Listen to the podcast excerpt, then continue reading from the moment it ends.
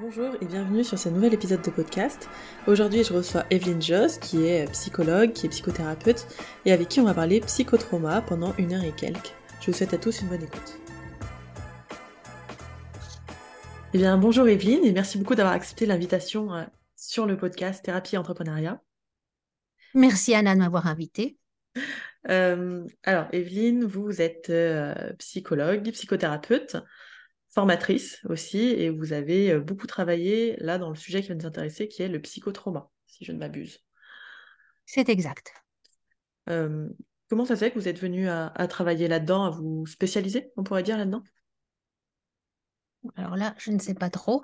Mmh. Euh, un petit peu le hasard des choses. J'étais en psychologie, je devais faire mon stage et je ne voulais pas faire un stage où on passait des tests et donc j'ai postulé pour être euh, dans un stage avec les malades du sida, une époque où les gens mouraient euh, comme des mouches, hein, il n'y avait pas de traitement.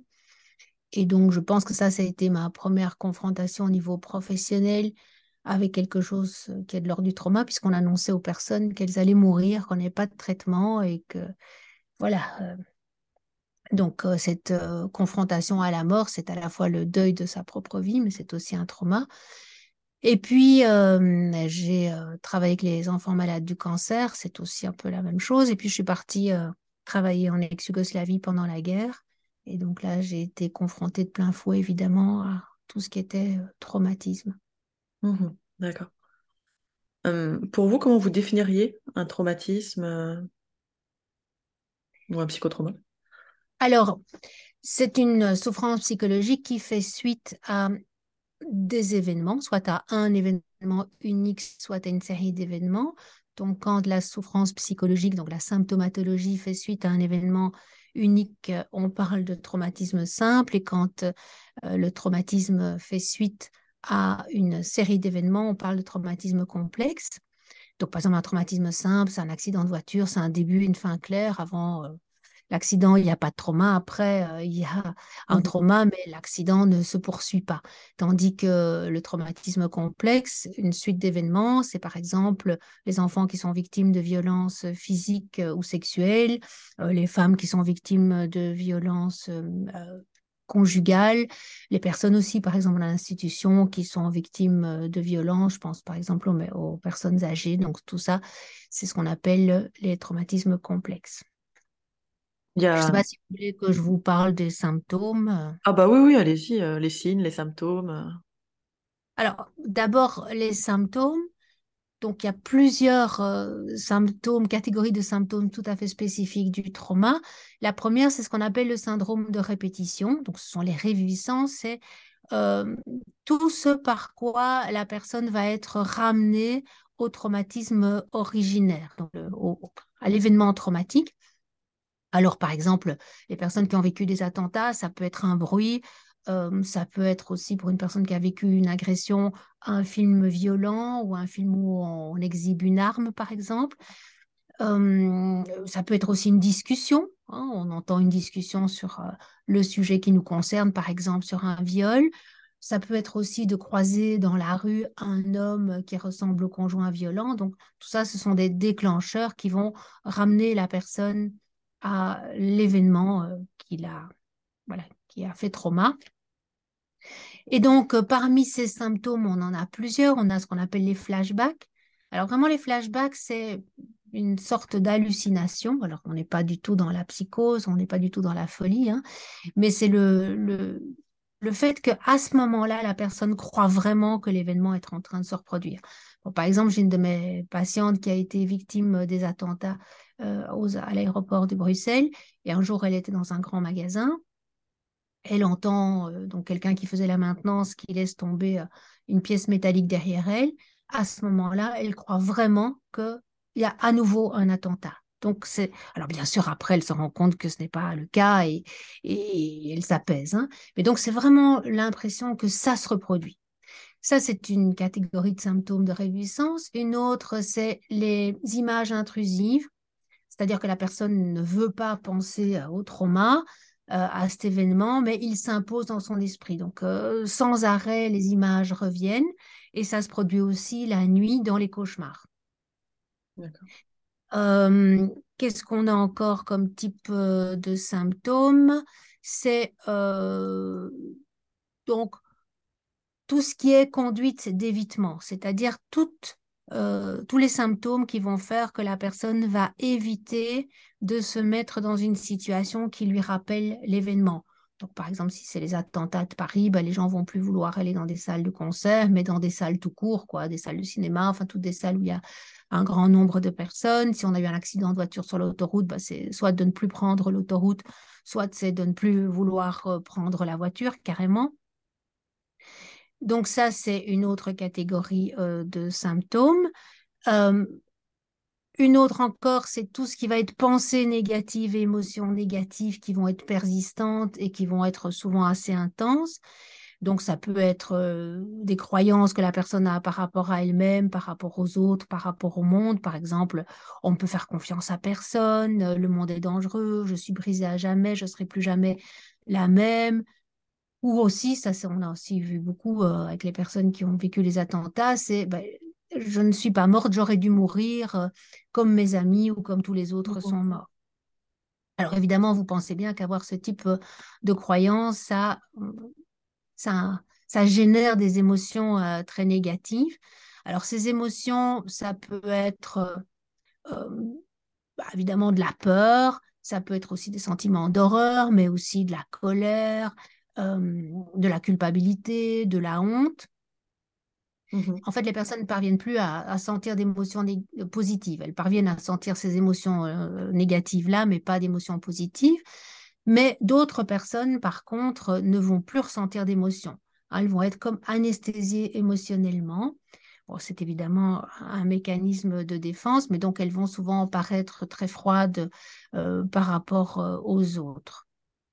Mmh alors, certaines personnes euh, vont vraiment être dans le repli sur soi, elles vont plus vouloir communiquer, enfin, ou très peu, alors que d'autres vont être tout le temps à demander de l'affection, à demander de l'attention, à demander de la protection. Évidemment, ce qu'elles vont recevoir, c'est jamais euh, ce qu'elles attendent, c'est-à-dire que elles demandent de l'attention, mais l'attention qu'on va leur donner ne va pas leur convenir. Je pense par exemple à une de mes patientes qui avait vécu voilà un accident euh, grave et sa maman lui disait je suis inquiète pour toi. Eh bien ça ça mettait ma patiente dans tous ses états en disant quoi c'est encore elle elle qui est au centre du jeu hein, parce que la personne disait je m'inquiète. Donc dans la phrase elle n'entendait pas je m'inquiète pour toi elle entendait simplement je m'inquiète. Et donc euh, ah, moi j'ai souffert et c'est encore ma mère qui dit je m'inquiète. Donc euh, elle est en souffrance. Donc c'est voilà c'est vraiment très compliqué. Est-ce que Alors, pardon Allez-y. Allez-y. J'allais dire, est-ce que ça voudrait dire qu'il y a besoin des fois d'une espèce de reconnaissance de la souffrance de la personne, euh, d'elle, de, sa souffrance à elle de victime? Bien sûr, hein, c'est ça que les personnes attendent. Euh, mais finalement, la reconnaissance qu'on leur donne, c'est souvent pas la reconnaissance qu'elles attendent. Hein. donc, c'est assez compliqué. du coup, elles deviennent souvent agressives avec leur entourage. Ce qui complique évidemment encore plus parce que si vous êtes agressive avec votre entourage, il a encore moins besoin, ou envie en tout cas, de vous donner cette attention, de l'affection, etc. Donc, euh, du coup, ça les conforte dans l'idée qu'elles sont seules, qu'elles sont incomprises, que tout le monde s'en fout.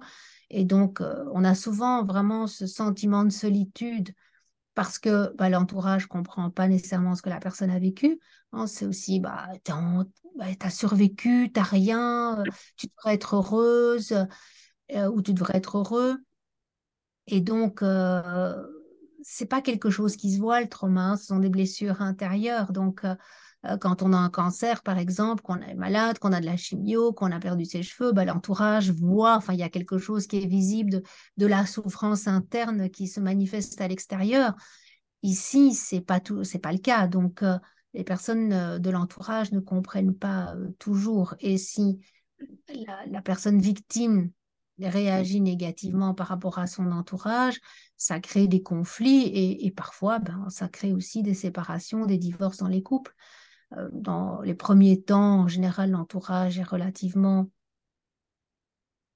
compréhensif. Ça dure un an, un an et demi, mais si la personne reste coincée dans ses symptômes traumatiques, elle ne va pas voir un thérapeute, que les choses ne bougent pas, Il faut comprendre l'entourage aussi, c'est compliqué. La personne n'est plus celle qu'on a rencontrée. Dans un couple, par exemple, on s'est mis en couple avec une personne joyeuse, heureuse, euh, qui aimait la vie et qui aimait voir des amis, qui, qui aimait sortir, qui aimait euh, euh, aller en vacances. J'ai une patiente, par exemple, bah, tout ça, c'était fini. Elle voulait plus de vacances, plus de fêtes familiales, plus sortir, plus aller au restaurant, plus aller au cinéma, plus rien. Il faut comprendre que, bon, pour l'entourage, à un moment, on s'épuise, surtout quand on voit que les efforts qu'on fournit mais ne donnent pas les résultats euh, qu'on espère. Mmh, ça me fait penser un peu au deuil où euh, l'entourage est compréhensif pendant un temps et puis au bout d'un moment, euh, bah, il faut passer à autre chose, il faut que tu l'oublies, il aimerait que tu passes à autre chose, des choses comme ça. Tout à fait, hein, c'est-à-dire que toutes les souffrances qui durent longtemps, qui ne sont pas visibles, et où la personne de l'entourage voit les choses entre guillemets objectivement. Alors je mets des énormes guillemets autour d'objectivement, mais elle ne les voit pas donc subjectivement, c'est-à-dire elle ne les voit pas à la place de la personne qui vit les choses, elle ne les voit pas avec toutes les émotions, avec tous les sentiments que la personne vit. on se dit, bah oui, mais voilà, tu as eu un accident, oui, ok, c'est dommage, l'autre est mort, mais voilà, il faut continuer, ou il y a eu des attentats, tu pourrais être content d'avoir survécu. La personne ne se met pas dans les, je dis toujours, ne se met pas dans les pantoufles ou dans les chaussures de, la victime, quoi. Mmh. Et puis, comme vous dites, s'il y a un espèce de sentiment de honte et de culpabilité, ça doit être aussi difficile de parler euh, de, de, ce qu'on ressent en tant que victime ou, euh, ou traumatisé à, l'entourage et de faire comprendre. Tout à fait. Alors, il y a des choses c'est un peu compliqué de parler, c'est tout ce qui concerne la sexualité, donc des viols par exemple. Donc il y a, il y a la honte, et puis, il y a de la honte, parfois de la culpabilité dans d'autres types euh, de traumas. Par exemple, euh, une personne qui, qui, a été agressée, euh, je pense à une de mes patientes, et qui n'a pas réagi. Mmh. Alors, elle n'a pas réagi parce que c'est son système nerveux autonome qui a décidé pour elle et qui a fait le mieux qu'il pouvait pour, pour l'aider à survivre à ce moment-là. Mais elle, dans l'après-coup, elle se sent honteuse de ne pas avoir tenté quelque chose. La culpabilité, ça peut être aussi, euh, bah, si on est auteur euh, euh, des faits, par exemple, je pense à une de mes patientes où voilà, sa collègue avait injecté, mais c'est elle qui était le médecin, l'infirmière a injecté un produit qui, a fait mourir le patient. Bien, elle se sentait terriblement coupable et donc là, j'insiste aussi, puisque je sais que ça fait partie euh, de vos questions, c'est de savoir qu'est-ce qu'il ne faut pas faire. Hein. Moi, je dis, il faut toujours être prudent parce qu'on a charge d'âme avec les victimes, euh, euh, et notamment quand il y a des sentiments de culpabilité ou des sentiments de honte, parce que le risque de passage à l'acte suicidaire est important. Et donc, on, marche sur des œufs parfois. Hein. Donc, je pense à cette patiente j'ai vraiment marché sur des œufs parce qu'elle avait vraiment euh, un sentiment de culpabilité très fort, même si c'est pas elle qui avait fait l'injection, c'est l'infirmière qui s'était trompée, mais elle, en tant que médecin, se, était responsable. Elle n'est pas coupable, mais responsable. Et cette jeune fille de, 22 ans a été condamnée à, la mort à cause de cette injection. Et donc, euh, ma patiente voulait mourir. Hein. Mmh donc, on, est vraiment euh, dans des, comme avec certains deuils, notamment dans, dans, les deuils euh, d'enfants, on est dans, dans des situations extrêmes de souffrance où, euh, où, tout faux pas de la part du thérapeute peut, euh, peut ben, précipiter ou en tout cas autoriser ou en tout cas ne pas empêcher un passage à l'acte suicidaire. Ok. Quand on est que hypno, qu'on n'est pas psychothérapeute, qu'on n'est pas psychologue, euh, qu'est-ce que nous on peut, euh, qu'est-ce que nous on peut faire euh, pour accompagner ces gens qui des fois, bah, on tombe sur un trauma, on, on s'y attendait pas. comment on peut accompagner? Alors, ben, soit on se forme au trauma. moi, je déjà pas mal. En, en, trois jours, je pense que c'est un minimum de lire aussi. Je mmh. pense que la base théorique est importante pour bien comprendre ce qui se passe. Euh, faire des supervisions. On est aujourd'hui, je suis tout à fait étonnée, moi, euh, quand j'ai fait mes formations en hypnose, je dis mais parce que j'en ai fait deux en même temps, et c'était trois ans à l'époque, elles étaient donc euh, souvent plus longues qu'elles ne sont aujourd'hui, mais on faisait tous de la supervision. En fait, c'était obligatoire, donc on parlait de nos patients à un hypnothérapeute qui avait de la bouteille, quoi, qui était rompu l'hypnothérapie et, à la psychothérapie. Et ça, je pense qu'on apprend beaucoup dans les formations, mais on apprend peut-être encore plus dans les supervisions. Et puis, ça donne un garde-fou, c'est-à-dire que le, thérapeute peut donner des conseils sur quoi faire, quel genre de séance d'hypnose, comment se comporter, et, et, aussi mettre des, des, des, stops, des signaux d'alerte quand il y a un danger, par exemple. Donc ça, je pense que c'est vraiment indispensable. Ok. Peut-être peut que je pourrais quand même continuer sur les symptômes. Oui, moi, je pense que c'est important de, bien les connaître quand même. Il y a aussi donc euh, une autre catégorie de symptômes, c'est tout ce qu'on va appeler l'hyperactivation neurovégétative. Donc, il y a un système nerveux autonome qui va être euh, hyperactivé. Donc, euh, je compare toujours ça à un accélérateur, hein, tout ce qui va nous permettre euh, de réagir à un danger, donc euh, de fuir, de combattre. Euh, eh bien, ce, système nerveux autonome, il va rester activé. Et donc, la personne va être hyper vigilante, elle va être en train d'observer son environnement de façon anxieuse. Et ça, pour les hypnos, c'est important de savoir parce que ce sont des personnes qui vont, par exemple, avoir du mal à fermer les yeux, mmh. euh, du mal à aussi, à certaines en tout cas, aller en hypnose parce que du coup, elles perdent le contrôle sur l'environnement extérieur. Et cet environnement extérieur, il a été dangereux. Donc, euh, euh, du coup, il faut le surveiller, quoi. Et donc, ça crée aussi des problèmes de troubles du sommeil. Et donc, quand un hypno à quelqu'un qui vient pour un trouble du sommeil, pour euh, un problème de stress, des personnes qui n'arrivent pas à s'arrêter, euh, qui doivent tout le temps être en action. Je crois qu'il faut toujours se poser en tout cas la question, est-ce qu'il n'y a pas un trauma derrière, de poser la question sur euh, ce que la personne a vécu récemment ou parfois dans l'enfance? Alors j'en profite juste pour rebondir, on parle pas mal pour l'instant d'amnésie traumatique, entre le est-ce que ça existe, est-ce que ça n'existe pas?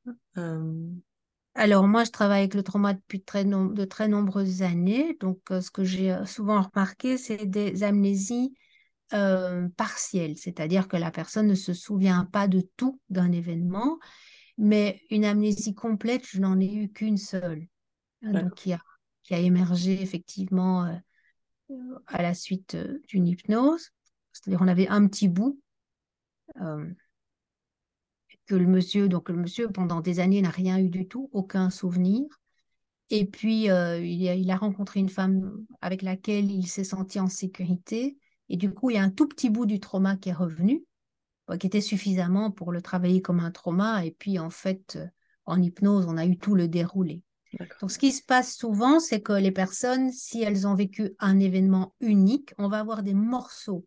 Par exemple, une de mes patientes est sortie par euh, une fenêtre d'une toilette, euh, il y avait un incendie dans la boîte de nuit où elle était. Elle ne se souvient pas comment elle est sortie. Alors, on le sait puisqu'il y avait plein de témoins et notamment son, son compagnon. Euh, un autre euh, monsieur qui a été vraiment violemment agressé, mais bon, qui était espion, hein, un vrai espion. c'est-à-dire, il avait des techniques, donc il a mis les types KO, mais par exemple, ça, il se souvient plus. Et, et, puis il se ressouvient au moment où il a sa, propre arme, puisqu'évidemment, euh, donc il travaillait pour le gouvernement belge, euh, et donc il avait une arme de service. Et là, il se souvient. Mais donc, il y a un trou. Donc ça, ça arrive souvent. Ce mmh qui se passe dans les traumatismes complexes, donc des personnes qui ont été victimes sur une longue période de temps, euh, c'est qu'on a souvent des pans entiers qui, sont, qui tombent, c'est-à-dire la personne ne se souvient pas ni des, traumas, ni même des bons souvenirs, c'est-à-dire elle se souvient plus de son enfance. Mais on a des flashs, elles ont des flashs, c'est-à-dire des, petits moments où elles savent très bien euh, ce qu'elles ont vécu. Euh. Alors, euh, il y a souvent cette question des, des, violences sexuelles à un âge très précoce.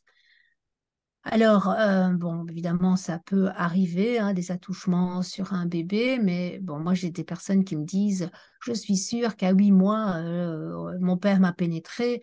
Euh, non, là, moi, j'achète pas, simplement parce que si à huit mois, en fait, moi, j'ai travaillé avec les viols de guerre, et dans les viols de guerre, on a des enfants et des nourrissons qui sont euh, violée, en fait, les enfants meurent d'hémorragie. Hein. C'est-à-dire que, le, imaginez la longueur d'un sexe dans, dans un bébé, ça, ça transperce tout. Donc, euh, donc voilà, ça, je, je n'y crois pas. Donc, on est aussi parfois avec des personnes qui ont des faux souvenirs hein, et qui se sont construites tout un, un scénario autour de ça. Quoi. Donc, il faut quand même se méfier euh, moi, quand les personnes viennent, puisque j'ai fait de l'hypnose judiciaire en Belgique, donc de l'hypnose judiciaire, c'est je travaillais donc pour la justice belge pour retrouver des éléments d'une enquête avec les victimes et les témoins euh, de faits graves. Et donc, parfois, j'ai des personnes qui viennent en me disant Je suis sûre que j'ai été euh, violée par mon père, mon grand-père, etc. J'ai pas de souvenir, mais je le sens parce que ben, j'aime pas mon père ou mon père me dégoûte c'est pas des éléments suffisants. Nous sommes généralement dégoûtés par l'odeur de notre père. Ça, il y a des études qui ont été menées là-dessus, hein, avec des t-shirts avec différentes odeurs. Et on demande à des femmes quel est le t-shirt qui, selon elles, pue le plus, et c'est toujours celui du père. C'est une question de phéromones, c'est sans doute une. Bon, l'inceste existe, mais euh, dans, notre société humaine, sans doute parce que la civilisation a fait son, œuvre. Je ne sais pas si c'est aussi fort, euh, si c'était aussi fort du temps des Ménapiens, du temps des hommes préhistoriques, mais peut-être que c'est une forme de, rejet pour, euh, pour éviter les relations sexuelles. Je n'en sais rien, mais en tout cas, euh, ce qui est clair, c'est que la plupart des, femmes sont dégoûtées, donc c'est pas un élément suffisant. Alors, moi, je dis non, quoi. Je refuse a des personnes parce qu'en fait, elles s'auto-suggestionnent elles-mêmes. Elles se suggestionnent déjà qu'elles ont vécu un trauma. Donc là, c'est la, la, piste glissante pour créer des faux souvenirs en hypnose. Alors moi, je veux bien travailler avec elles, mais par rapport aux difficultés qu'elles ont, par exemple avec leur père ou avec les hommes aujourd'hui. Puis si quelque chose doit émerger, ça émergera. Ok. Ok, on était sur les, euh, du coup sur les symptômes. Désolée, j'ai. Oui, alors. sur les symptômes du SNA, euh, l'hypervigilance, etc. Oui. Alors, on parle toujours de ces symptômes-là, mais en fait, euh, ce qu'on appelle donc un, trouble de stress post-traumatique, ça arrive rarement seul. Hein. On a souvent des dépressions dans 60% des cas à peu près.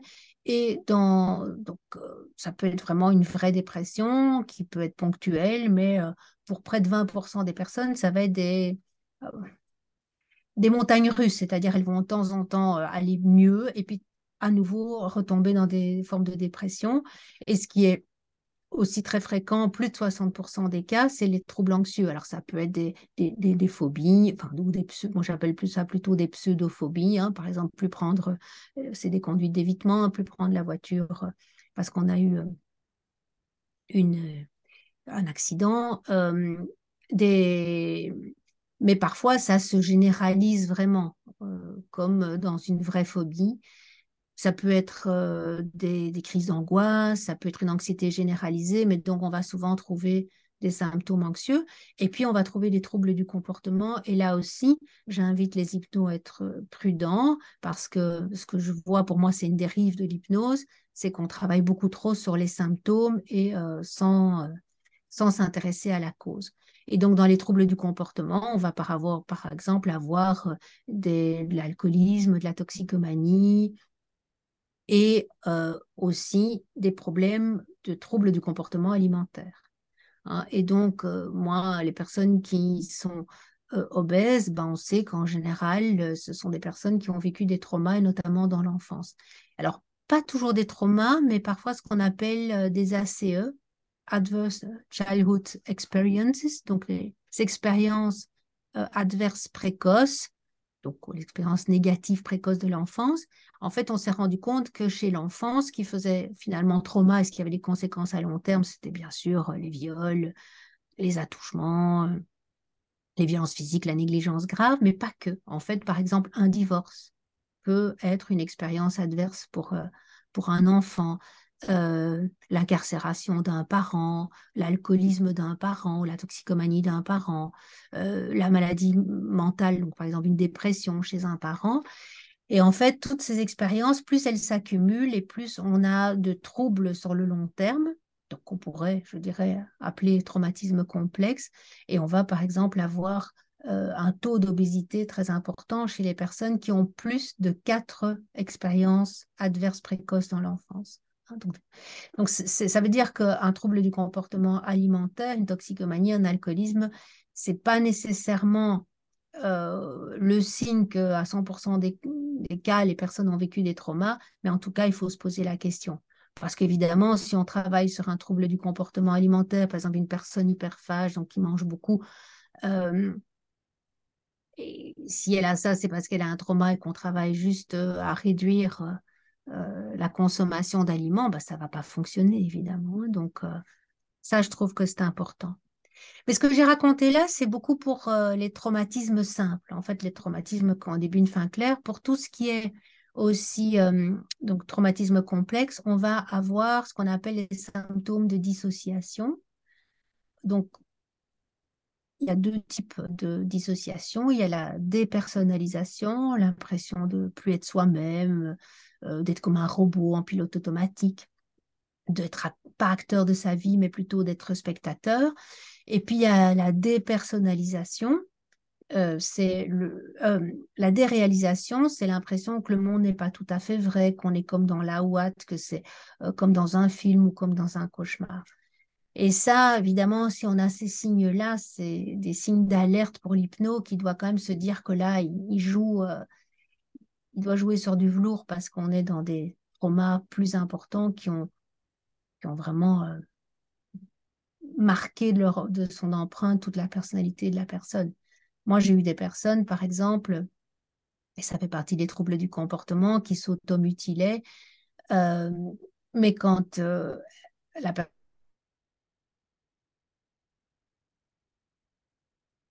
c'est-à-dire il fallait que je gueule très fort pour que la personne euh, m'entendre. Elle était vraiment dans un autre monde. Donc là, je crois que si on n'est pas euh, psychothérapeute, euh,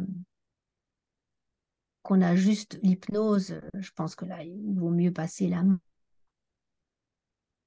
Donc, donc là, ce serait intéressant de travailler avec un psychothérapeute ou un psychiatre ou un psychologue pour, voilà. pour pas, bah, pas, allez, j'allais dire, j'y vais, pas, pas se croire tout puissant, euh, ça y est, j'ai l'hypnose, donc je peux aller euh, à la cause, au trauma, au machin, euh, sachant qu'on peut tomber dans la psychiatrie assez rapidement.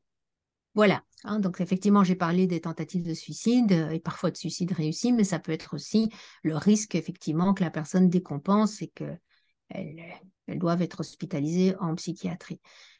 Et donc, c'est vrai que c'est très compliqué de donner des conseils parce que finalement, vous avez toutes les personnes qui sont conscientes de leur incompétence.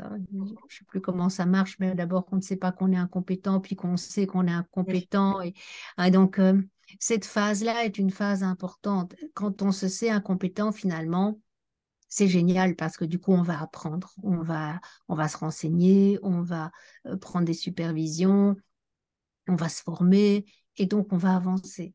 Et puis, il y a les personnes qui ne savent pas qu'elles sont incompétentes et du coup qui font n'importe quoi. donc, euh, moi, j'ai vu ça avec des personnes qui sont issues euh, de milieux qui n'ont rien à voir avec, euh, avec l'humain. Hein.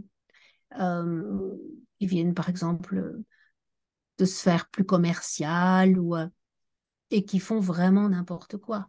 Donc, par exemple, quelque chose qui m'avait beaucoup choqué, c'est une dame euh, qui vient effectivement d'un milieu qui n'a strictement rien à voir avec l'humain, donc pas psy, pas, pas infirmière, enfin rien de, de, ce qui pourrait être dans la relation humaine. Et euh, elle, pour un viol, elle voyait une personne, quelle que soit la problématique, elle voyait une seule fois la personne trois heures d'affilée. Donc, euh, bah, moi déjà, je trouve que trois heures, bah, c'est un certain coût pour la personne déjà. Et si la tête du thérapeute ne lui revient pas, je trouve que ça pose déjà question. Et, euh, donc, euh, elle me disait, mais tu sais, les personnes sont contentes pour un viol quand elles ne doivent pas revenir. C'est complètement méconnaître euh, le trauma, évidemment. Donc ça, c'est, j'ai en général pas de souci avec les personnes qui sont dans l'humain. on a eu un stagiaire qui était aide-soignant, qui, c'est génial, quoi. Il faisait des hypnoses, mais du tonnerre de Dieu. Mais voilà, on est dans l'humain, c'est-à-dire qu'il y a une conscience euh, qui a été inculquée pendant les études de ne pas nuire. Hein. D'abord, ne pas nuire. Euh, et, donc, les conseils qu'on peut donner, finalement, vont souvent passer au-dessus de la tête des personnes euh, que ces conseils concernent parce qu'ils se sentent tout puissants. Mhm. Et ils peuvent tout faire. Moi, j'ai vu des gens qui soient les nourrissons, les adultes, les ados, les vieux, et ils font toutes les problématiques. Encore un autre cas qui m'avait beaucoup choqué, c'est une dame qui était formée depuis un an et demi en hypnose et qui ne voulait travailler qu'avec les traumas, mais surtout avec les gros traumas. Alors qu'elle aussi, elle venait du commercial, hein, donc rien à voir avec l'humain. C'était sa seule formation. Ben moi, je trouve que c'est évidemment, ne prenait pas de supervision. Les gens rechignent à prendre des supervisions parce qu'il faut payer. Donc maintenant, les gens posent des questions sur les groupes Facebook, Facebook et quand je vois le niveau des questions, moi, ça me fait peur, quoi, parce que c'est toujours des gens qui attendent des recettes de cuisine sans essayer de comprendre. Maintenant, aujourd'hui, si c'est pas gratuit, euh, les gens ne veulent pas, quoi. Mmh. Ben, je pense que ça fait partie de la formation. Aujourd'hui, les gens attendent que, que tout leur tombe tout cuit. Hein. Ils ont la bouche pleine, ils se plaignent encore. Euh, ça, c'est mon petit quart d'heure de... d'énervement. Mais voilà, euh, si les formations en hypnose sont pas payées par le, par, euh, bah, par l'entreprise pour laquelle ils travaillent. Si les supervisions ne sont pas payées, bah alors euh, ils ne font pas. Moi, a jamais une formation qui m'a été payée. J'ai toujours tout payé moi-même et toutes mes formations moi-même. Je pense qu'il y a aussi la motivation, quoi. Ouais, mais c'est vrai que là, on, voit beaucoup, enfin, moi, je travaille beaucoup avec les débutants et on les voit beaucoup prêts à payer plein de formations de spécialisation, TCA, machin, partout dans tous les sens. Donc en effet, ils peuvent tout faire, d'après eux, euh, aller de partout, et en fait, rien n'est vraiment poussé. Euh, donc euh, les, savoirs théoriques sont très légers, et en fait, dans ces formations, on apprend le protocole pour l'hyperphagie, le protocole pour arrêter de fumer, le protocole pour machin. Et plutôt que d'aller pousser la connaissance vraiment à fond et de bah, commencer à se spécialiser sur quelque chose, et donc avoir les supervisions qui vont avec, et les superviseurs qui sont aussi spécialisés là-dedans, on est un peu sur du au plus facile, quoi. Pourtant, ils mettent bien l'argent dans les formations. Donc, euh, Oui, c'est. Hum, par exemple, avant, je vendais beaucoup de bouquins quand je faisais une formation. Maintenant, c'est c'est vraiment euh, réduit hein, le nombre d'achats. Et donc, on voit qu'en fait, les gens sont dans euh, les recettes toutes faites, comme vous dites, quoi, les protocoles. et, donc, les questions sur les groupes d'hypnose, c'est souvent ça. Hein. Qu'est-ce que je dois faire avec une patiente ou un patient qui? Trois mmh. petits points. Mais en fait, euh, bah, je ne sais pas, on a parlé des problèmes du trouble alimentaire, ça peut être un deuil, ça peut être un trauma, c'est juste un symptôme. En fait, notre capacité à exprimer notre souffrance n'est pas infinie, c'est-à-dire que quelle que soit la cause de la souffrance, on va toujours avoir le même type de symptômes, mais ça veut dire qu'un symptôme peut euh, venir de tas de, causes différentes. On dit toujours en thérapie brève que la classe du problème n'est pas nécessairement la classe de solution. Alors, en fait, pour expliquer ça, c'est par exemple la classe du problème. Je suis euh, très stressée au travail et donc euh, mon patron me casse la tête. Je rentre chez moi, je bois un petit verre de, de whisky, par exemple. Ça, c'est la classe de solution. On voit bien que la classe de solution et la classe de problème ne sont pas dans, au même niveau. La classe de solution qui serait dans le même niveau, c'est de discuter avec mon patron, c'est de mettre en place des stratégies euh, pour éviter d'être euh, trop stressé, etc. Et donc, bien sûr, quand la personne vient pour le problème euh, de son whisky, parce que d'abord elle en boit un, puis deux, puis trois, et puis à un moment, le conjoint dit Bon, j'en ai marre, tu bois trop, il faut que tu fasses quelque chose. Et donc, on va travailler sur le problème d'alcool, mais ce n'est pas le problème d'alcool. Je l'ai vécu avec mon mari. Mon mari a une diverticulite, un problème des intestins. Donc, il a effectivement une vraie maladie il arrive chez l'hypnothérapeute et il lui dit en fait c'est plus euh, c'est plus fort quand je suis stressée. Eh bien, elle a travaillé sur euh, euh, comme il a une sorte de, sa sensation, c'est une barre dans, le ventre. Elle a travaillé sur la barre, mmh. changer la barre de position, etc. Or, bah, ce qu'il fallait travailler, c'est évidemment le stress.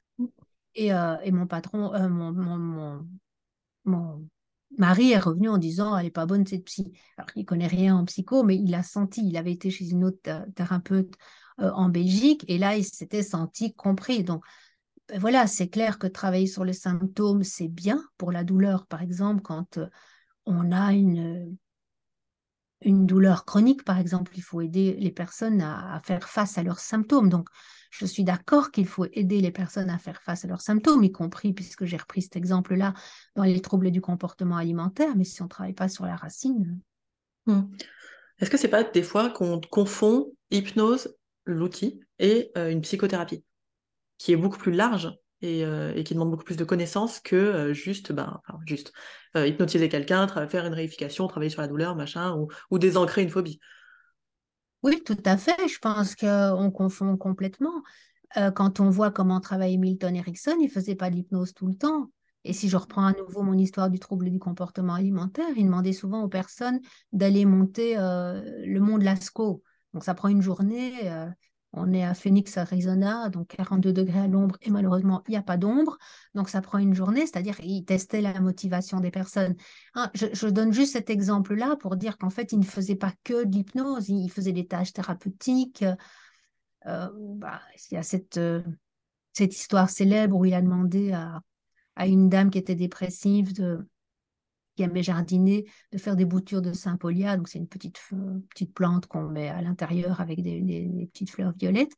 Et euh, à chaque fois que, puisque cet homme fréquentait l'église, à chaque fois qu'une personne vivrait euh, un événement important à l'église, donc un baptême, un enterrement, un mariage, elle devait offrir euh, une de ces petites plantes.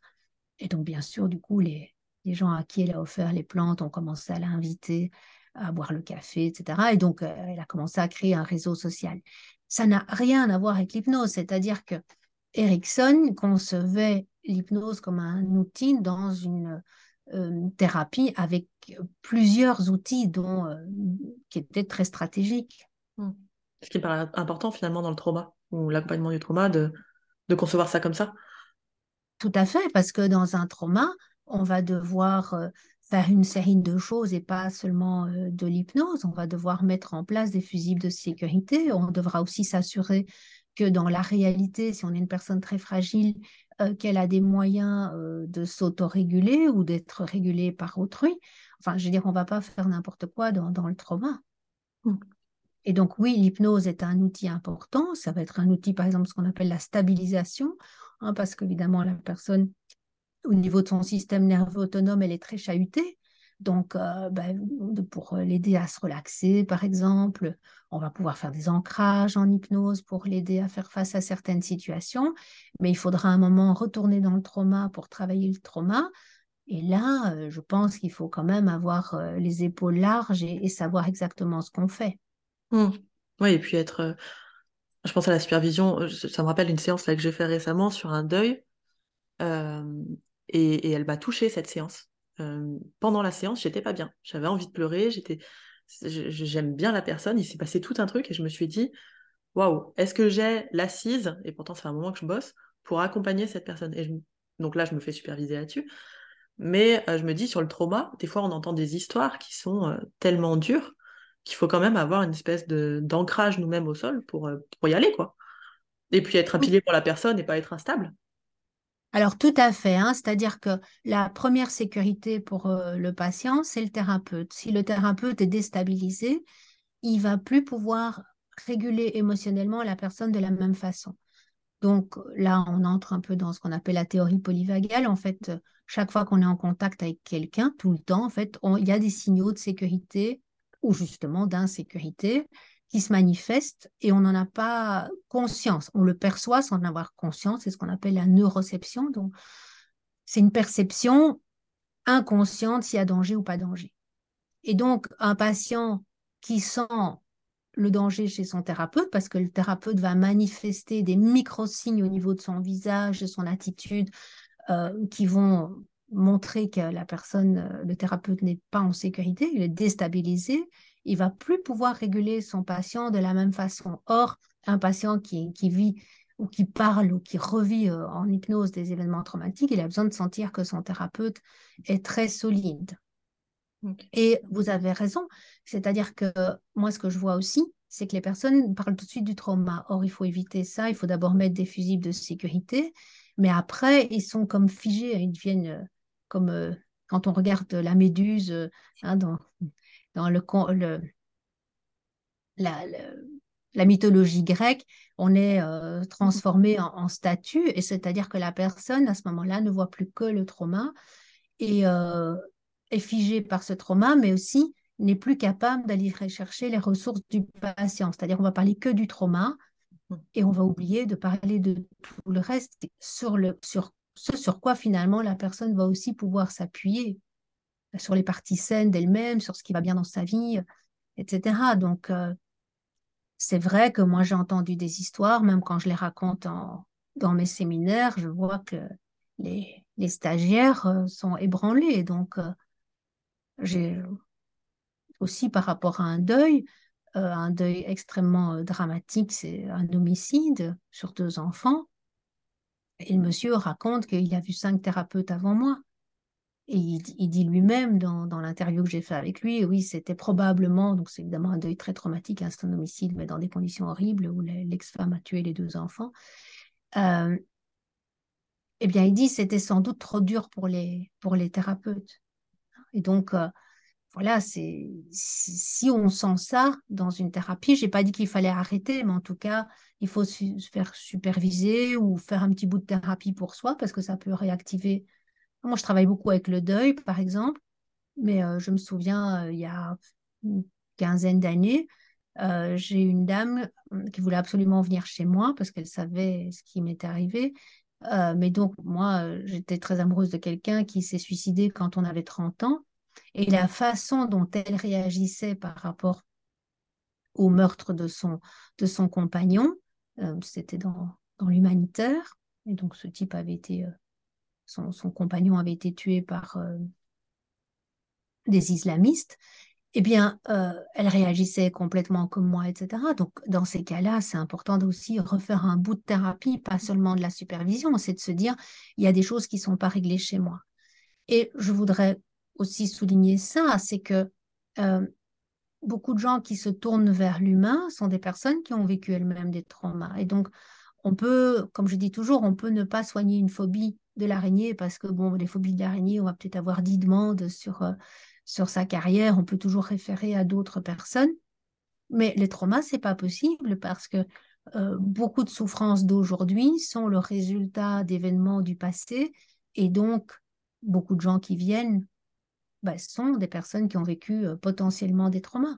Je donne cours sur la prévalence du trauma. C'est c'est extrêmement rare qu'une personne n'ait pas vécu un, voire deux, voire encore plus euh, d'événements traumatiques dans une vie. Donc là, on doit aussi aller, c'est aussi un conseil qu'on peut donner aux hypnoses, s'ils veulent travailler avec les traumas, c'est d'abord de nettoyer leurs propres traumas. Ouais. Oui, ce qu'on fait finalement, euh, pas beaucoup, mais même dans mes études de psycho, moi je me, souviens, on ne nous demandait pas d'être accompagné. Euh, de... Ça m'avait étonné. Et, et, en hypnose, pareil. On ne nous demande pas de d'aller faire un bon gros nettoyage. Et des fois, on prend même la formation comme un nettoyage. Comme, euh, bah, oh, je, suis allée en formation, donc c'est bon, j'ai traité des trucs. Pas pareil. Oui. Ce que je vois aussi, c'est les personnes qui disent Ah, j'ai vécu ça, euh, donc euh, je vais m'occuper, j'ai eu un cancer du sein, donc je vais m'occuper parce que je connais. Mmh. Oui, je connais, mais si c'est et c'est vrai que ça peut être un, bon tremplin, mais il faut vraiment que le trauma du cancer, par exemple, soit vraiment complètement nettoyé. On peut travailler euh, avec des personnes victimes d'abus sexuels si on a été soi-même victime d'abus sexuels, mais il faut que ce soit nettoyé complètement chez soi, parce que sinon, euh, on va être un mauvais thérapeute. On va aussi plaquer ce qui nous a aidés euh, sur le patient parce que voilà, on croit avoir la vérité parce qu'on a été expert dans le vécu. Ça me fait penser sur le, temps d'accompagnement d'un trauma. Euh, en hypnose, on a, on a, tendance à faire des, accompagnements euh, ultra brefs, dirons-nous. Euh, parfois des une séance, deux séances. Moi, il m'avait semblé lire que dans, dans, le trauma, ce qui est intéressant, c'est de pouvoir être là à chaque étape et d'être vraiment un soutien social aussi tout le long, quoi. Plus longtemps qu'une ou deux séances. Ah, mais il y a des thérapies qui peuvent durer dix ans. Mmh. Alors évidemment, ce n'est pas dix ans de stagnation, mais moi j'ai une de mes patientes qui a été victime d'un réseau pédophile. Il y a déjà eu trois procès, il y a eu des tas de morts, il y a eu des suicides, il y a eu des hospitalisations en psychiatrie, il y a eu des tortures. Bon, euh, cette personne n'avait euh, aucun réseau euh, de régulation quand elle était petite, donc personne pour prendre soin d'elle, puisque toutes les personnes autour d'elle faisaient partie du réseau pédophile. Et donc, donc voilà, c'était sa mère qui l'avait mise dans le réseau et c'était ses trois oncles, trois oncles et, donc sa mère qui, qui était dans, enfin, et tous les enfants étaient mis dans le réseau, etc. Donc, on sait bien que c'est pas possible que ça se règle en trois coups de cuillère à peau. C'est sur des années. C'est pour donner un exemple, cette dame n'avait jamais dormi dans un lit. Elle dormait sur, la tête avec les bras sur la table de la cuisine. Et parfois, elle dormait par terre, en dessous. Mmh. donc, il faut s'imaginer que les personnes, on a parfois beaucoup à reconstruire. J'ai un de mes collègues qui travaille beaucoup avec les enfants, c'est Michel Sylvestre, lui il travaille surtout en EMDR, et il dit pour des troubles de l'attachement, donc des personnes qui ont vécu des traumas euh, dans l'enfance répétés et avec des proches, quoi, hein, les, parents, euh, il faut euh, à peu près deux ans pour construire une relation sécure. Alors, pas seulement construire la relation sécure avec le thérapeute, mais c'est-à-dire d'être en mesure pour le patient de rétablir des relation sécure avec euh, les autres. Et si on n'a pas une relation sécure, on ne peut pas travailler. Je veux dire, je viens vous voir parce que j'ai une phobie euh, de l'araignée. Votre tête, elle me revient ou elle ne me revient pas. Hein, c'est-à-dire que voilà, je vais bien, je n'ai pas vécu d'événements particuliers dans mon enfance. Donc, bien sûr, cette relation de confiance, elle est importante, mais c'est très vite, euh, oui, c'est oui ou c'est non. Mais avec les personnes qui ont vécu des gros traumas, c'est une construction en réalité. C'est-à-dire que c'est pas oui, elle me revient ou elle me revient pas sa tête, c'est je dois construire ça parce que j'ai jamais construit ça dans ma vie. Et ça, ça prend du temps. Mmh. ça me rappelle une, une, cliente, moi, qui était venue me voir, qui me parlait de tout. Alors, je ne sais même plus le sujet vraiment. Et en fait, elle, elle, revenait me voir toutes les années, plusieurs fois, quand elle était euh, dans la ville où j'étais. Et un, mais peut-être trois ou quatre ans plus tard, elle m'a dit qu'elle avait été abusée euh, toute son enfance par son cousin. Et j'ai senti qu'en fait, il fallait un temps immense pour, euh, pour me faire confiance et parler de ça. Mais moi, je pose toujours la question à mes stagiaires, est-ce que euh, vous iriez en bikini sur les pistes de ski? Alors, non. les gens disent bah, non. Je dis pourquoi? Ah, bah, Parce qu'il fait froid. Eh bien, c'est la même chose pour la relation. C'est-à-dire qu'on ne va pas se déshabiller quand la relation n'est pas chaleureuse. On ne se met pas à nu quand la relation n'est pas bienveillante, chaleureuse. Mais ça, ça prend du temps pour se construire. Parce que vous pouvez être sympathique, mais euh, avoir le sourire commercial, c'est pas pour une personne qui a vécu du trauma, c'est pas ça une relation bienveillante. Une relation bienveillante, c'est quelque chose qui se poursuit sur la durée. Et mmh. Effectivement, parfois les gens prennent énormément de temps. Et je pense par exemple à un de mes patients, donc il avait vécu des, des violences sexuelles de la part d'un pédophile mais avec qui il était, c'était presque comme un couple, quoi, en fait, dans la mmh. réalité. Et euh, il a mis, je euh, je sais pas moi, deux ans peut-être pour me dire, parce que là, bon, on travaillait, euh, il y avait beaucoup de choses à travailler, pour me dire qu'en fait, le plus gros trauma dans ces traumas-là, c'était quand ce pédophile n'a plus voulu de lui. Ça a été le rejet parce qu'il allait avoir 18 ans. Et un jour, il est arrivé chez ce pédophile et il a sonné à sa porte. Et donc, le pédophile est venu ouvrir. Et le pédophile lui a dit J'ai plus besoin de toi. Et il a vu un gamin à peu près de l'âge de 14 ans euh, derrière, euh, derrière cet homme-là. Parce que justement, ça, c'est des choses qui sont encore moins entendables par un thérapeute. Et, donc, ça prend du temps ou des personnes qui ont pris du plaisir dans, mm.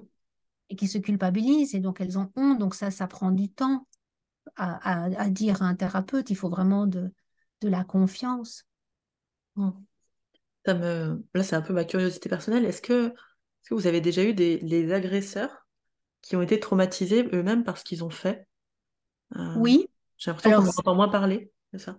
C'est rare, hein bon, c'est rare, ce n'est pas si rare que ça, il suffit de voir dans les armées.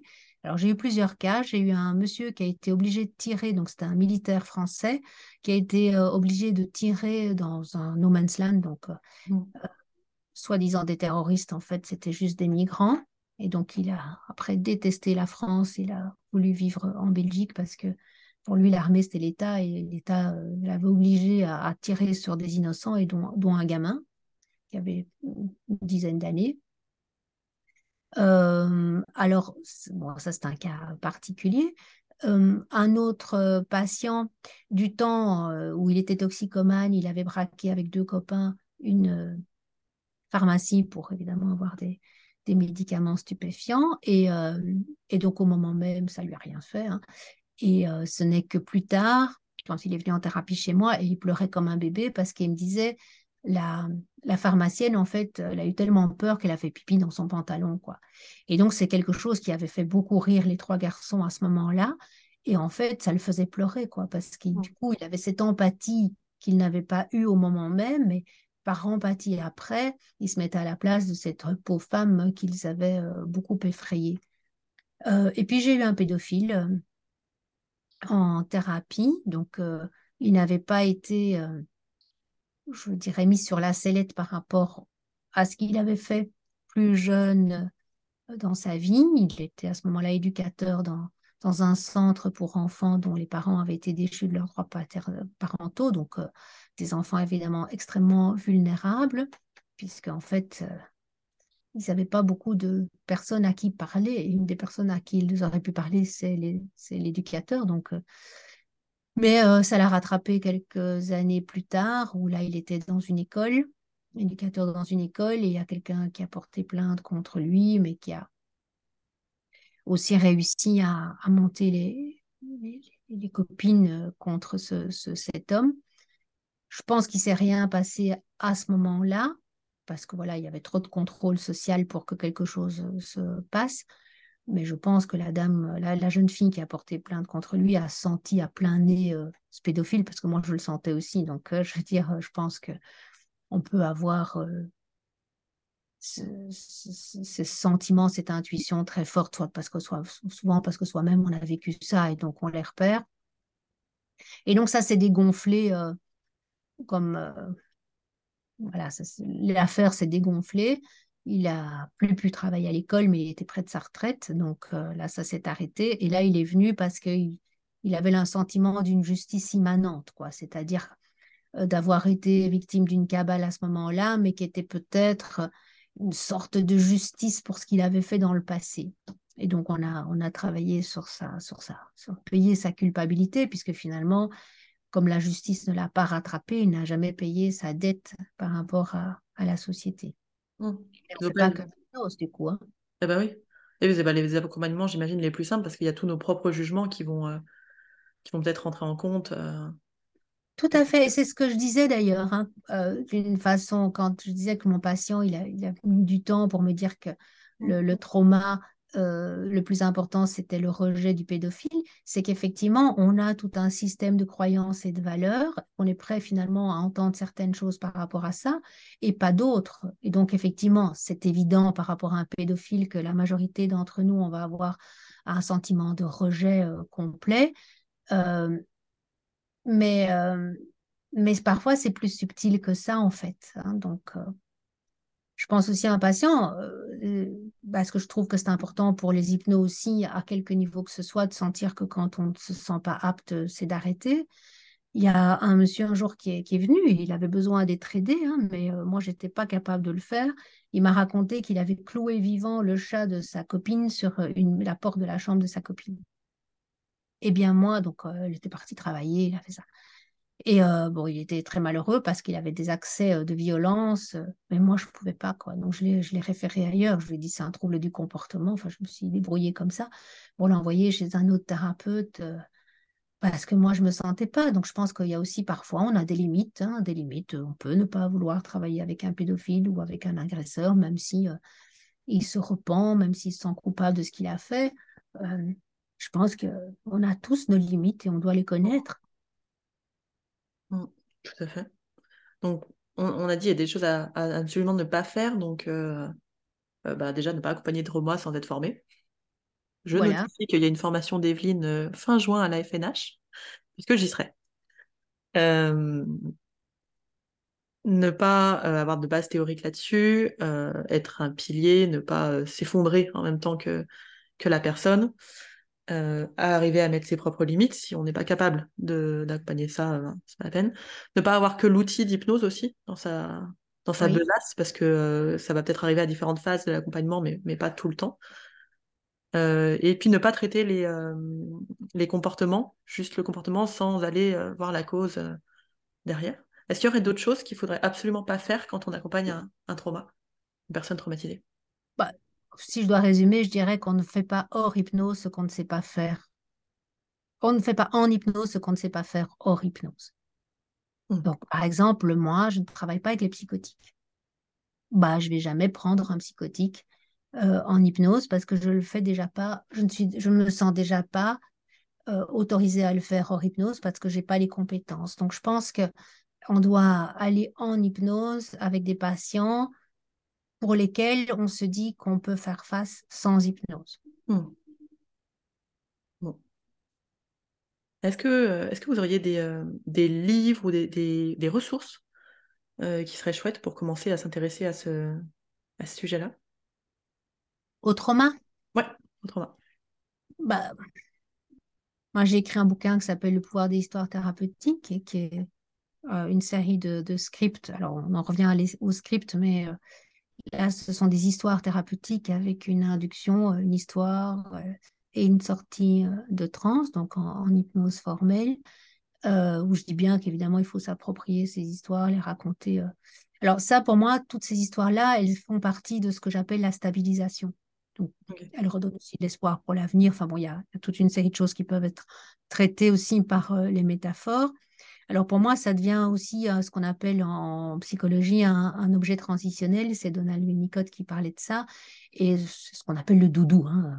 Mmh. Donc c'est le doudou, c'est ce qui permet à la personne de s'autoréguler. Hein. Donc, un enfant, quand il va se coucher, on lui donne son doudou, on lui donne sa tétine quand il pleure.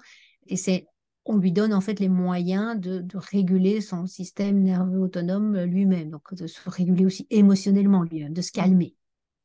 Eh bien, moi, j'enregistre ces séances quand euh, je les fais en ces, séances-là ou, d'autres, hein, des séances où je raconte quelque chose, je les enregistre sur le téléphone du patient, ce qui fait que ça lui permet aussi d'avoir ce lien avec moi, hein, donc d'être dans cet attachement, parce qu'un des maîtres mots de la thérapie du trauma, et surtout pour les traumas complexes, c'est l'attachement, reconstruire l'attachement sécure. Et donc, construire l'attachement sécure fait partie euh, en de la thérapie. Et donc, les outils pour construire euh, cela, comme par exemple ces objets transitionnels, c'est important. Donc, ça, c'est la phase euh, je dirais, euh, de stabilisation, alors qu'on va utiliser tout au long de la thérapie. Bien sûr, moi, je fais vraiment pas que ça. Hein. Je fais les scénarios réparateurs où on travaille sur le trauma lui-même. Et là, vraiment, je crois qu'il faut être formé. Pour en parler davantage. Alors, j'ai écrit un bouquin théorique sur le trauma. Donc, c'est le trauma, enfin, j'en écrit deux, en fait, le trauma chez l'adulte et l'autre, c'est le trauma chez le nourrisson, l'enfant et l'adolescent. Donc, je pense qu'il faut avoir euh, ces bases théoriques. Sinon, euh, il y a un très bon livre qui a été coordonné par Johanna Smith qui s'appelle euh, Thérapie du trauma et de la dissociation, qui est paru chez Duno. Là, c'est un très bon bouquin parce que elle a invité différents auteurs à parler de leur pratique par rapport au trauma. Donc moi, j'y explique un peu les scénarios réparateurs aussi. Et donc, euh, voilà, on, parle de la théorie polyvagale, on parle de la somatic experiencing, de l'EMDR, euh, donc de différents outils. Mm. Donc ça, c'est pas mal aussi pour les personnes, peut-être elles peuvent voir euh, dans quelle orientation elles veulent prendre. Hein, l'hypnose, mais l'hypnose plus quoi? L'hypnose plus le MDR ou plus l'ICV, hein, donc euh, le système familial intérieur. Donc voilà, il y a plein de, thérapies, mais je crois qu'effectivement, euh, l'hypnose ne suffit pas. Il y a aussi de plus en plus de formations euh, en psychopathologie, donc, qui sont dédiées aux personnes qui n'ont pas fait la psycho. Par rapport à l'anamnèse, je pense que c'est important d'apprendre à faire une anamnèse stratégique. Donc, bah, tout ce qui est voilà, thérapie brève, thérapie orientée solution. donc, moi, j'ai fait une petite fiche sur mon site sur l'anamnèse, donc les personnes qui sont intéressées. J'ai aussi fait pour les personnes qui ne sont pas thérapeutes. Alors, c'est très basique, mais c'est vraiment les outils de base de la thérapie qu'on trouve aussi sur mon site. Donc, mon site est www.résilience-psy.com. Donc, là aussi, il y, a, quelques outils. en termes d'ouvrages, il y en a certainement beaucoup, mais qui sont souvent théoriques. Je crois qu'on apprend le mieux, c'est avec, avec les formations et, et, avec la supervision. Mais mm. je pense que vraiment lire des bouquins de théorie, mais je trouve qu'on est un peu dans l'empattement mental. À la limite, les gens veulent bien encore lire des choses qui donnent des outils pratiques, des protocoles, ça, ça marche bien. Mais euh, des, des, lectures qui demandent un petit peu d'effort, euh, comme par exemple un livre théorique, je vois que les gens sont encore plus frileux. Mmh. On peut se permettre ça avec certaines problématiques, mais avec le avec le trauma, je pense qu'il faut vraiment avoir des assises théoriques.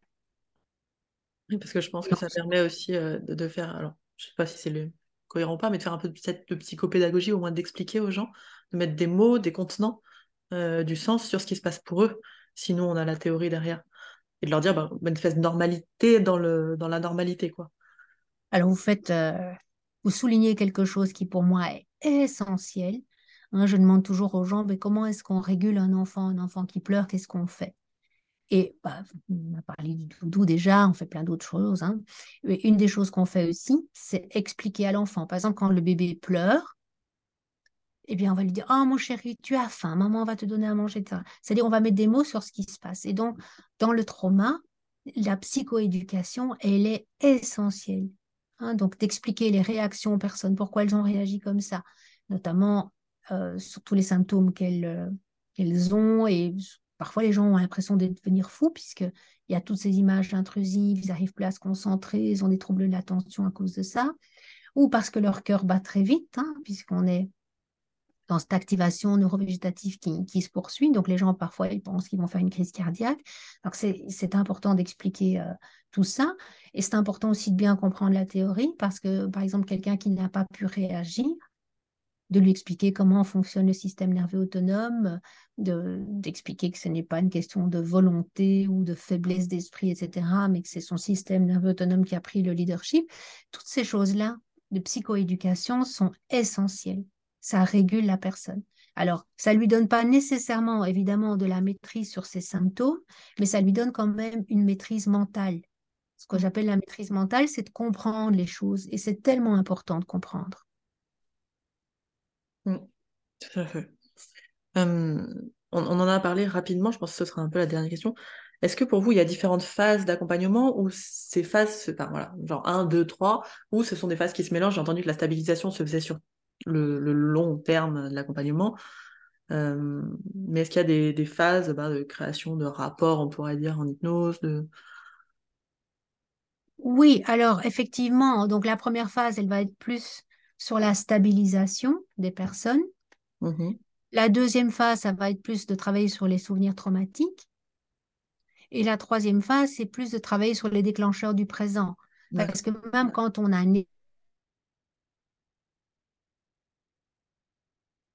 la personne, elle s'est construite avec ce trauma. Par exemple, quelqu'un aurait été euh, violée euh, sur le chemin de l'école euh, à l'âge de 12 ans et qui ne sort plus de chez elle, qui ne travaille donc pas, qui, euh, qui bénéficient voilà, de,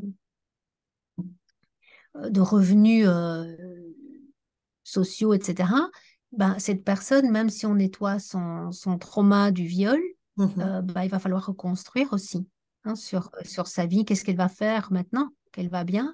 Donc ça, c'est une chose. Et puis, bah, c'est pas parce qu'on a nettoyé le trauma que la personne, si j'avais pris l'exemple de quelqu'un qui veut plus prendre la voiture, ben, on va travailler sur ce qu'on appelle les déclencheurs du présent. Et donc, par exemple, même si on a nettoyé le trauma, ben, la personne, ça fait peut-être plusieurs mois qu'elle ne conduit plus sa voiture. on va aussi travailler sur reprendre euh, euh, sa voiture et donc aussi sur, sur le futur. Euh, je pense, pour expliquer ça, je vais mmh parler de, mes patientes. donc, c'est une patiente qui était à l'aéroport pendant les attentats terroristes. on a d'abord travaillé sur bah, l'attentat lui-même, D'abord, on a mis la stabilisation en place, puis on a travaillé sur le trauma lui-même, puis ensuite, on a travaillé sur tous les déclencheurs donc, euh, du présent, donc par exemple tous les bruits, hein, tout ce qui pouvait déclencher.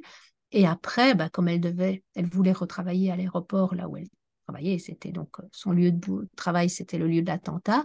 On a travaillé sur les projections du futur. Voilà, je crois que c'est aussi important, les phases, c'est aussi lié à, là où on est le patient. Parce que dans un premier temps, euh, donc si c'est un trauma complexe, on ne va pas avoir ça parce que les personnes, elles, ont aménagé quelque part leur vie avec le trauma. Mais quelqu'un qui vient de vivre un trauma, souvent il est dans le figement. Hein, c'est-à-dire qu'il n'y a, pas, a pas de futur possible, la personne ne parvient pas à se, à se projeter dans le futur. Et donc, c'est comme s'il y avait une espèce de présent mortifère. Hein, euh, je sais que c'est important d'être centré sur le présent, la méditation nous le dit bien, mais quand euh, on voit avec le confinement qu'on n'arrivait pas à se projeter dans l'avenir, on voit à quel point c'est délétère aussi.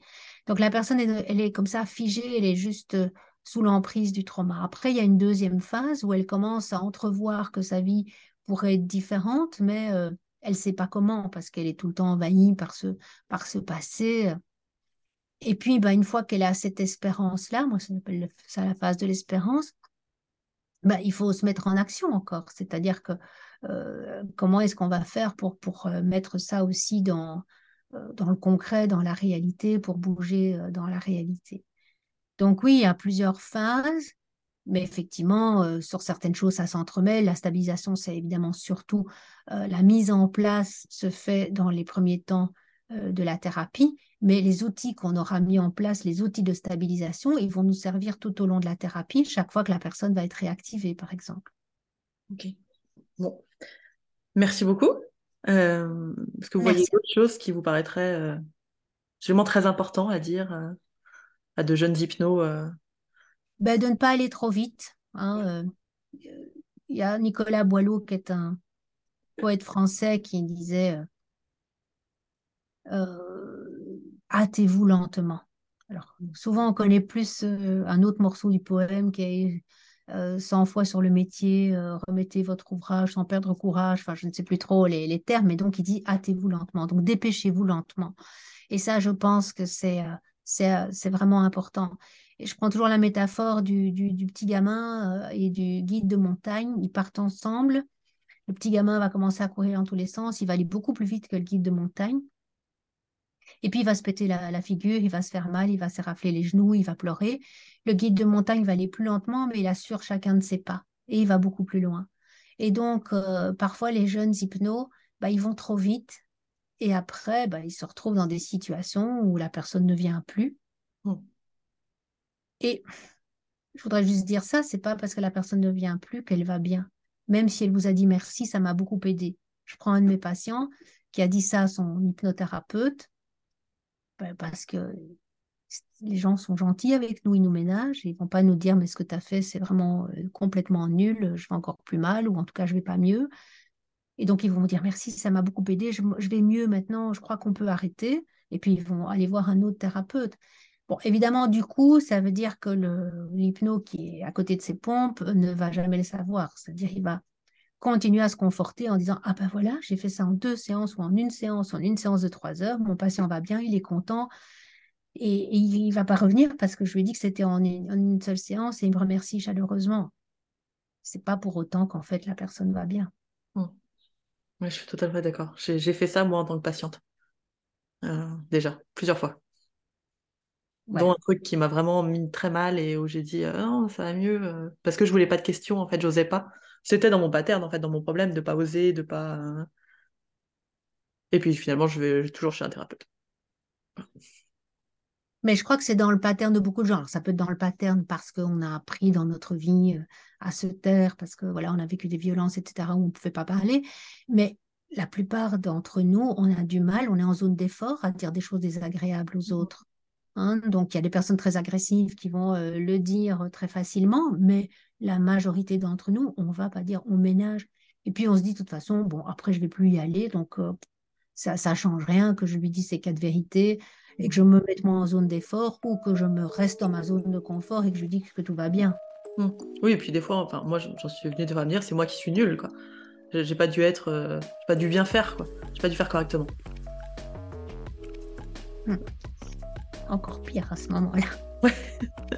L'impuissance acquise.